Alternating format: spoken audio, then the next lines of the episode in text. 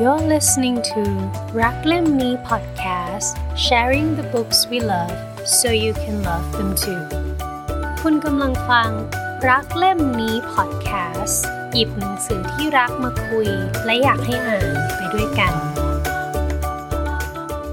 สวัสดีค่ะ สวัสดีครับ ปุ้มหวานเย็นค่ะ ป๊อบดำร้อน ยินดีต้อนรับเข้าสู่รักเล่มนี้ podcast วันนี้เป็นตาผมบ้าง แนะนำหนังสือให้คุณปุ้มอ่าน ต่อเนื่องจากแคมเปญของเรา out of comfort zone ซึ่งคราวนี้เนี่ยเล่มที่แนะนำก็คือ มนุษย์ 200 ปี เขียนโดยไอแซคอาซิมอฟไอแซคอาซิมอฟเป็นนักเขียนนิยายวิทยาศาสตร์ คนหนึ่งที่ชื่อดังมาก ๆ เลย งานเขียนที่ดังของเขาก็คือชื่อเรื่อง The Foundation อ่านกันเยอะ ๆ ก็จะเป็นเล่ม 1 2 3 แต่เหมือนเห็นเขียนมา 10 เล่ม แล้วก็ภาค 8 9 10เนี่ยให้คนอื่นเขียนต่อ โดย The Foundation เนี่ยคือแปลเป็นไทยชื่อสถาบันสถาปนาก็คือเหมือนตั้งต้นมาว่ามี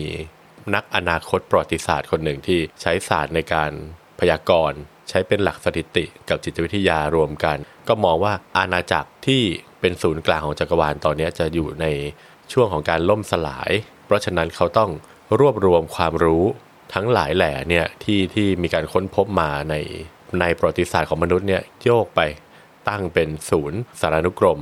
Encyclopedia Galactica เนี่ยที่ดาวดวงหนึ่งที่สุดขอบจักรวาลเนี่ยคือเรียกว่า The Foundation ก็คือสถาบันสถาปนา แล้วก็เรื่องราวก็เริ่มจากตรงนั้น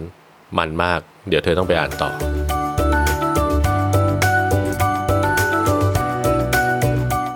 ส่วนเล่มนี้ก็จะเป็นเรื่องสั้นขนาดยาวชื่อเรื่องมนุษย์ 200 ปี หรือภาษาอังกฤษชื่อ The Bicentennial Man นั่นเอง เล่มที่หยิบมาอ่านเนี่ยเป็นของสำนักพิมพ์เวลา แปลโดยรองศาสตราจารย์ชัยวัฒน์คุปตระกูล หรือคุณชัยคุปของเรานี่เองที่เป็นนักแปลนักเขียนเกี่ยวกับวิทยาศาสตร์มาเนิ่นนาน หรือว่าคนที่เขาใช้คำว่าใช้น้าปากกาว่าชัยคุปสำนักพิมพ์เวลาเนี่ยผมชอบมากเลยคือแกจะตีพิมพ์นิยายวิทยาศาสตร์ ที่หายากๆแล้วก็ที่น่าสนใจนี่ผมก็ซื้อวงเล็บทุกเล่ม แล้วคุณปุ้มเคยอ่านไหมนิยายวิทยาศาสตร์ ไม่เคยค่ะ ไซไฟใช่ไหมเขาเรียกไซไฟอืมตอนแรกที่แนะนำเล่มเนี้ยมา ตอนแรกผมก็ไม่รู้ว่ามันเกี่ยวกับอะไร แล้วด้วยความที่เป็นหมวดที่ไม่เคยก้าวขาเข้าไปเลยเนี่ย ก็เลยทำให้ไม่รู้ว่าจะคาดหวังอะไร อืมอืมแต่ว่าคุณป๊อบก็ยืนยันว่าสนุกมาก แต่จริง ๆ มีหนังอืมแสดงโดยคุณโรบินวิลเลียมผู้ล่วงลับไปแล้วอ๋อเหรอแต่เราไม่อยากบอกเธอเพราะกลัวเธอไปแอบดูหนังก่อน อ๋อ ไม่บอกจะได้ไปแอบดูหนังก่อน ไม่หรอกจริงๆแล้ว คือหนังเราก็ไม่เคยดูแต่ว่าอ่า แต่ว่าคือพอมาอ่านแล้วเนี่ยมันอยากให้อ่านก่อนอยู่แล้วล่ะ ก่อนอ่านก็คิดว่าน่าจะเป็นอะไรที่คือดูจากปกเนาะมันก็จะพอเดาได้ว่าเป็นเรื่องเกี่ยวกับหุ่นยนต์ แต่ทีเนี้ยพอเปิดมาอ่านแรก ๆ เลยอะมันก็ทำท่าเหมือนว่าเป็นคนคนหนึ่งที่กำลังจะผ่าตัดใช่อ่าก็เลยแบบ เอ๊ยยังไง โดนผ่าตัดโดยหุ่นยนต์ ใช่ หุ่นยนต์ก็งง ใช่ แล้วกลายเป็นว่าตัวเขาเองก็เป็นหุ่นยนต์อืมอืมเฉลยในหน้าสองสามหน้าแรกว่าใช่อืมผมก็เป็นหุ่นยนต์ สภาพภายนอกวิธีการพูดอะไรทุกอย่างเหมือนเป็นมนุษย์ปกติ แล้วคือเรื่องเนี้ยก็จะมีการกล่าวถึงกฎ 3 ข้อของหุ่นยนต์ ที่เขียนโดยไอแซคอาซิมอฟเธอเคยดูหนังเรื่องไอเออเรื่องไอโรบอทก็คือก็มีการกล่าวถึงกฎ 3 ข้อนี้เหมือนกัน โดยจริงๆก็สร้างจากเรื่องสั้นของคนนี้แหละ เดี๋ยวอ่านกฎ 3 ข้อของหุ่นยนต์ให้ฟังแล้วกัน คือหนังเรื่องนั้นนะไปดูแล้วจำได้ว่าไปดูกับพ่อ แล้วพ่อหลับอืมฉากที่หุ่นยนต์กำลังปีนเข้าโดมอย่างยั่วเยียมาก แล้วพ่อก็กรนอยู่ข้างโอเค เป็นความประทับใจที่ดีๆห้างกฎของหุ่นยนต์ว่าไป กฎ 3 ข้อของหุ่นยนต์คือข้อ 1 หุ่นยนต์จะต้องไม่ทำร้ายมนุษย์ หรือนิ่งเฉย ปล่อยให้มนุษย์ได้รับอันตราย ข้อที่ 2 หุ่นยนต์จะต้องปฏิบัติตามคำสั่งของมนุษย์ ยกเว้นในกรณีที่คำสั่งนั้นขัดแย้งกับกฎข้อที่ 1 เหมือนเรามีหุ่นยนต์ตัวหนึ่งเราบอกว่าให้หุ่นยนต์ไปตีหัวเธออืมหุ่นยนต์ตัวเนี้ยจะไม่ทำเพราะขัดกับกฎข้อหนึ่งข้อที่ 3 หุ่นยนต์จะต้องป้องกันตนเองตราบเท่าที่การป้องกันตนเองนั้น ไม่ขัดแย้งกับกฎข้อทีหนึ่1 หรือกฎข้อที่ 2 หุ่นยนต์ก็ต้องระวัง เช่นว่าไม่เดินไปให้โดนรถชน หรือโดนอะไรทำร้ายอะไร แต่ว่าถ้ามนุษย์มาทำร้ายเนี่ยหุ่นยนต์ทำร้ายกลับไม่ได้อ่าอันนี้เป็นกฎที่เขาตั้งไว้เพื่อเอ่อป้องกันอันตรายอันเกิดจากหุ่นยนต์ที่มีต่อมนุษย์ อะซึ่งซึ่งเมื่อกี้ที่คุณปุ้มบอก พูดถึงบทแรกที่เปิดมาเป็นมนุษย์เนาะแล้วก็จะให้หุ่นยนต์มาผ่าตัด ซึ่งหุ่นยนต์นี่ก็จะอึ้งๆนิดนึงเพราะว่าเหมือนไอ้การผ่าตัดเนี้ยจะมีผลอันไม่ดีต่อมนุษย์คนนั้นอืมจะขัดกับกฎข้อที่คือจะต้องเชื่อฟังคำสั่งของมนุษย์ตราบใดที่ไม่ขัดกับกฎข้อที่หนึ่งเพราะหุ่นยนต์ที่จะผ่าตัดตัวเนี้ยก็กลัวว่าการผ่าตัดเนี้ยจะเป็นอันตรายต่อมนุษย์คนนี้อืมมนุษย์คนนี้ก็เลยเฉลยว่าฉันน่ะเป็นหุ่นยนต์ ให้ปุ้มสรุปนะมันสรุป สั้นมากเลยว่าเป็นหุ่นยนต์ที่อยากเป็นมนุษย์ แค่นี้จริงคือเรื่องนี้อย่างอย่างที่คุณปุ้มบอกคือทั้งเรื่องเนี่ยร้อยห้าสิบหน้าเนี่ยเป็นเป็นการที่หุ่นยนต์เนี่ยอยากเป็นมนุษย์ ก็ต้องกลับมาถามว่าอะไรคือความหมายของความเป็นมนุษย์เนาะในในในเรื่องนี้คุณปุ้มมองไงๆก็จริงๆคือเรื่องเนี้ยถึงเนื้อหามันจริง ๆ เนี่ยสรุปได้อย่างสั้นเลยว่าเขาอยากเป็นมนุษย์ แต่ว่าการเล่าเรื่องทำให้เราอะเข้าใจความหมายของการเป็นมนุษย์ คือเขาจะเริ่มจากการแบบอยากได้อิสระอืมแล้วเขาก็จะไล่ไปเรื่อยเลย จนเขาแบบไปสุดทางว่าเขาอยากจะขึ้นชื่อว่าเป็นมนุษย์อะอืมเออแต่ว่าเราจะไม่สปอยตอนจบแล้วกันว่าเขาทำยังไงให้เขาได้ความเป็นมนุษย์อืมแต่ at the end ก็คือเขาก็ได้แหละ สมใจเขา แต่ด้วยวิธีอะไรก็ตามคือเขาก็จะพยายามของเขาตลอดทางแล้วมันก็จะมีเรื่องราวเกิดขึ้น เป็นการต่อสู้ที่ยาวนาน เป็นการต่อสู้ที่ยาวนาน 200 ปี ใช่ คือตอนที่อ่านตอนแรกเนี่ยก็พออ่านไปเรื่อยๆ ก็ก็ทึ่งที่วิธีการที่เขาจะพยายามเป็นมนุษย์เนี่ยนะมันมันมีทั้งเชิงกฎหมาย เชิงสังคม เชิงกายภาพ ก็คือด้วยด้วยร่างกายของเขาที่เป็นหุ่นยนต์เนี่ยเนาะก็ทำยังไงถึงจะเป็นมนุษย์ได้ จริง ๆ แล้วเรามองกลับกัน เราไม่ได้มองว่าเล่มเรื่องนี้เป็นเรื่องที่หุ่นยนต์อยากเป็นมนุษย์ แต่เรื่องนี้เรามองว่าหุ่นยนต์คนนี้เป็นมนุษย์อยู่แล้วอืมตั้งแต่วันแรกที่เขาเป็นหุ่นยนต์อืมแต่ทั้งเรื่องคือเขาพยายามเอาสิ่งที่รุงรังออกไป สิ่งที่ขัดขวางไม่ให้เขาเป็นมนุษย์เต็มตัว แต่จริงๆเขาเป็นมนุษย์อยู่แล้วในในเนื้อในของเขา หมายความว่าเขารู้สึกว่าเขาเป็นมนุษย์ถูกไหมใช่เพราะเขาเกิดมาเป็นหุ่นยนต์ไงใช่ แต่ว่าความรู้สึกเขาอาจจะเกิดมาแล้วรู้สึกว่าเฮ้ยฉันก็เหมือนมนุษย์คนหนึ่งนี่นาใช่อืมก็จะมีระหว่างทางก็อย่างที่บอกมันจะมีการการขัดแย้งในความรู้สึกตัวเองกับไอ้กฎสามข้อนั้นอะเช่นว่าหุ่นยนต์ต้องไม่ทำร้ายมนุษย์ อันนี้คือคือไม่ไม่ได้หมายความว่าจะมีฉากที่จะไปทำร้ายใคร แต่ว่ามันก็จะมีเรื่องการปกป้องตัวเองอืมสิทธิ์ของตัวเองเนาะและตัวละครที่ที่ที่ชอบนอกเหนือจาก เจ้าหุ่นยนต์แอนดรูเนี่ยก็คือจะเป็นคุณหนูคุณหนูแมนดี้ซึ่งเป็นลูกสาวคนเล็กของครอบครัวเขา เป็นคนแรกที่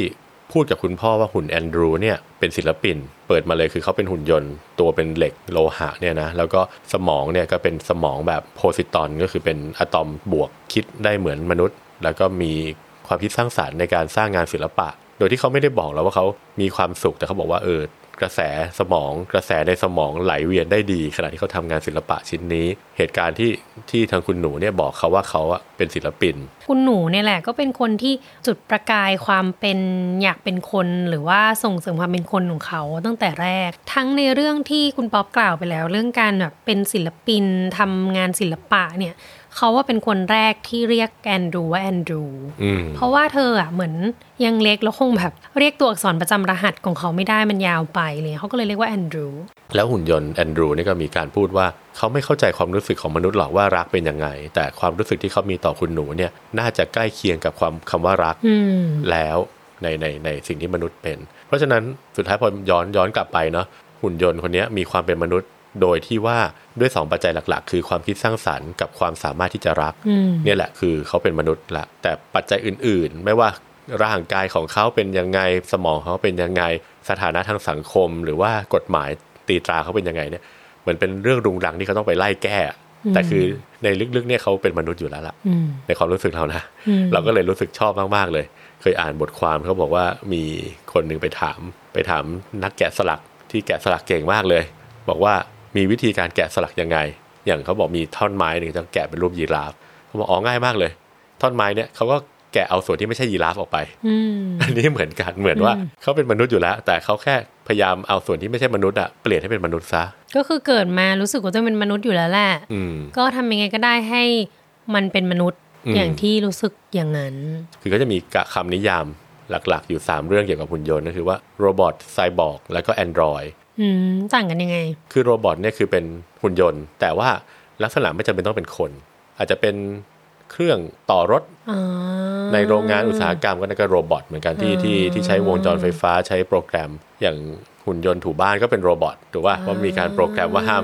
ชนแล้วให้กลับออกมาวิ่งไปเจอขอบไม่ให้ตกบันไดอะไรแบบเนี้ยอืม แต่ส่วนของ Android ก็คือเป็นหุ่นที่มีลักษณะเป็นมนุษย์ มีเนื้อเยื่อเทียม มีความยืดหยุ่นของผิวหนังอะไรเหมือนเหมือนกัน ภายนอกใช่เริ่มเหมือนใช่มนุษย์แล้ว ก็อย่างบทแรกที่บอกไงว่า เจ้า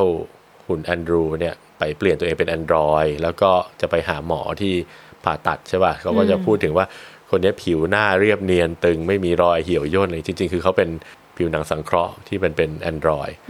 ส่วนส่วนส่วนไซบอร์กนี่ก็คือเหมือนเป็นมนุษย์ธรรมดา แต่ว่ามีแบบหัวใจเทียมแขนเทียมเป็นแบบเป็นการ์ตูนแบบมัดเพิ่มพลังเป็นหุ่นยนต์เป็นไซบอร์กเนี่ยก็คือคนก็เป็นไซบอร์กได้ใช่ถ้าเอาอวัยวะใช่มาใส่อืมใช่ ก็เรื่องนี้ก็จะมีการพูดถึงการขยายความของความเป็นมนุษย์ โดยที่มนุษย์บางคนก็อาจจะมีหัวใจเทียมปอดเทียมกระเพาะเทียมอะไรแบบเนี้ยก็คือใช่เอ๊ะยังเป็นมนุษย์อยู่หรือเปล่า ก็มีพูดถึงว่าถึงแม้จะใช้อวัยวะพวกนี้ความเป็นมนุษย์ก็ไม่ได้ลดลงใช่เออแอนดูก็เลยพยายามกลับคำว่าอ้าวเขาก็มีความเป็นมนุษย์เพิ่มขึ้นไปเรื่อยอ่าๆทำไมเขาถึงเป็นมนุษย์ไม่ได้ล่ะ แล้ว มีฉากที่ชอบไหม เป็นช่วงแรกเลยที่พูดถึงอิสรภาพอะอืมคือเหมือนกับเขาไปขออิสรภาพ แล้วเหมือนเขาก็เขาก็เถียงกันว่าแบบจะมีไปทำไม เพราะว่าจริงๆอยู่ในบ้านหลังเนี้ยเขาก็ให้ทำอะไรตามใจอยู่แล้วไม่ใช่เหรอ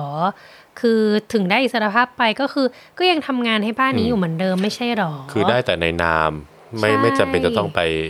ขึ้นศาลหรือต้องจ่ายเงินอะไรใช่แล้วเหมือนเขาถามว่าแล้วคุณจะได้อะไรถ้ามีแล้วคุณจะได้อะไรถ้าเป็นอิสระ เขาก็ตอบว่าก็อาจจะไม่มากกว่าที่ผมทำได้อยู่ขนาดนี้หรอกครับ แต่ผมจะมีความสุขกว่านี้มาก ได้มีการพูดกันในศาลนี้ว่ามนุษย์เท่านั้นที่จะมีอิสรภาพได้ แต่ผมรู้สึกว่าเฉพาะมนุษย์บางคนที่ปรารถนาอิสรภาพเท่านั้น ที่จะมีอิสรภาพได้ ผมปรารถนาได้อิสรภาพนั้นครับ แล้วก็ชอบ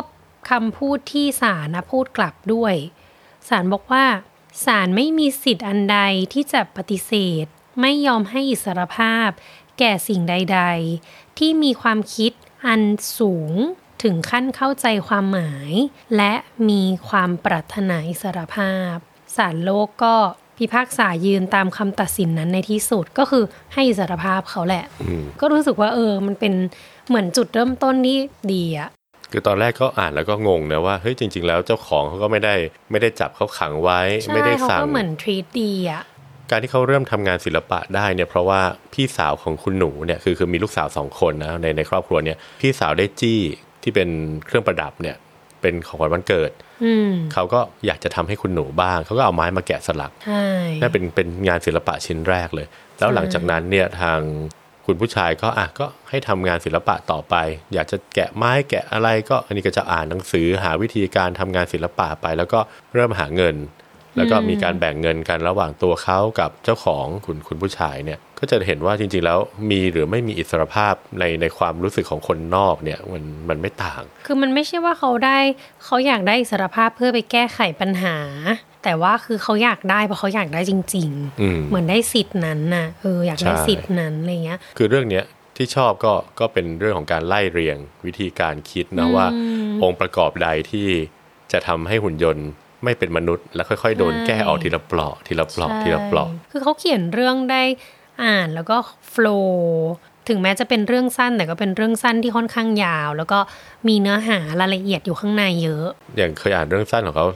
หลาย ๆ เรื่องก็แบบอ่านเสร็จก็ขำว่าเฮ้ยนี่แค่เขียนเรื่องสั้นนะเนี่ยจริง ๆ แล้วคือเหมือนรายละเอียดปลีกย่อยของเรื่องสั้นเขาแต่ละเรื่องเนี่ยสามารถไปขยายเป็นนิยายเรื่องยาวได้ ใช่คือรายละเอียดมันเยอะมากๆค่ะ จริง ๆ ที่ชอบอ่านนิยายวิทยาศาสตร์ ก็คือเพราะส่วนหนึ่งคือเหมือนกับว่ามันก็เหมือนเอาเรื่องในสังคมแหละแต่บางทีอาจจะมองในหลาย ๆ มุมอืมอาจจะมีมองมุมกลับมาอะถ้าเกิดคล้าย ๆ กับอะอย่างที่เคยอ่านพวกนิยายดิสโทเปียอย่างเงี้ยว่าอะถ้าโลกไม่มีพระอาทิตย์จะเป็นยังไง ถ้าโลกรบกันจนท้องฟ้าระเบิด ไม่มีแสงส่องเข้ามาจะเป็นยังไงอะไรแบบเนี้ยมันก็จะมันก็จะก็จะทำให้เรา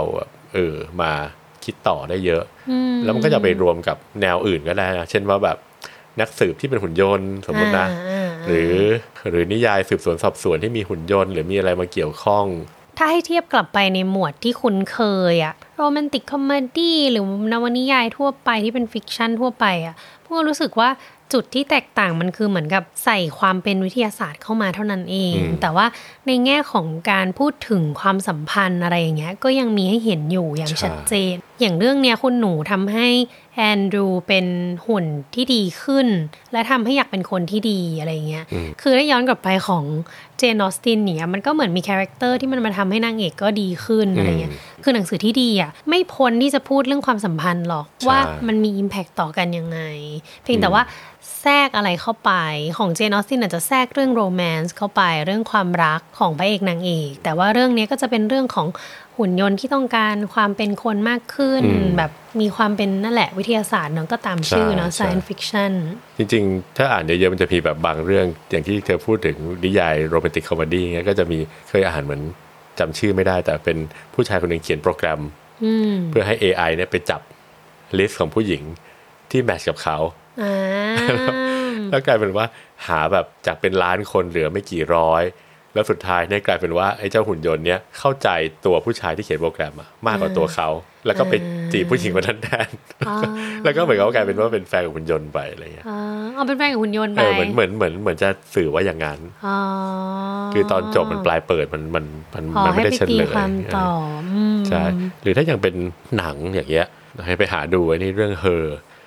ก็จะเป็นเรื่องความสัมพันธ์ของของพระเอกผู้ชายเนี่ยกับโปรแกรมในโทรศัพท์ คือเปิดมาเขาแบบไม่มีอะไรเลยว่า จะรันจะรันโปรแกรมว่าให้โปรแกรมตอบตอบโต้อะที่ที่เป็นเครื่องรับโทรศัพท์คุยกันเนี่ยว่า จะเข้าใจผู้ชายคนนี้แค่ไหนเนี่ยเขาก็ถามมีคำถามคำแรกถามว่าความสัมพันธ์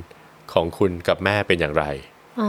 ผู้ชายคนนั้นพูดแค่ว่าเออเออปรากฏเขารันเสร็จละแล้วจากนั้นก็เป็นเสียงพูดที่แบบคุยกันตลอด คุยไปคุยมาก็หลงรักกัน สุดท้ายตอนจบก็ยังไงเดี๋ยว ไม่ไม่เฉลยจะลองไปหาดูได้ ซึ่งมันก็เป็นความรักอีกแบบหนึ่งที่ที่ที่มันข้ามพ้นจากความเป็นมนุษย์กับมนุษย์ไงอ๋อความคาดหวังของเรากับต่อโปรแกรม เราคาดหวังให้โปรแกรมเป็นเหมือนมนุษย์บางทีมันเป็นไปไม่ได้อืมอืมอืมหรือโปรแกรมก็คาดหวังให้มนุษย์อย่างเราไปยอมรับสิ่งที่เขาเป็นก็อาจจะไม่ได้อะไรอย่างเงี้ยอืมจริง ๆ เรื่องเรื่องนี้สนุกมากอ่านแล้วทึ่งเลย แล้วก็ถ้าใครได้อ่านก็ ผมว่าได้ได้ข้อคิดมุมมองเยอะอะแนะนำให้ไปหาอ่านกันแล้วเราก็จะไม่ spoil เพราะว่าอยากให้ไปรู้ตอนจบกันด้วย เพราะว่าการเล่าเรื่องของเรื่องเนี้ยไปจนถึงตอนจบอะ smooth มากแล้วก็อ่านเพลินค่ะ ได้ข้อคิดมากมาย ตอนนี้อาจจะสั้นสักเล็กน้อยเพราะว่าเป็นเรื่องสั้นเนาะจริง ๆ ในในในฝั่งของไซไฟเนี่ยมันจะมีการซอยย่อย เขาจะแบ่งกันเป็นแบบฮาร์ดไซฟิ c ชันกับซอฟต์ไซฟิ c ชัน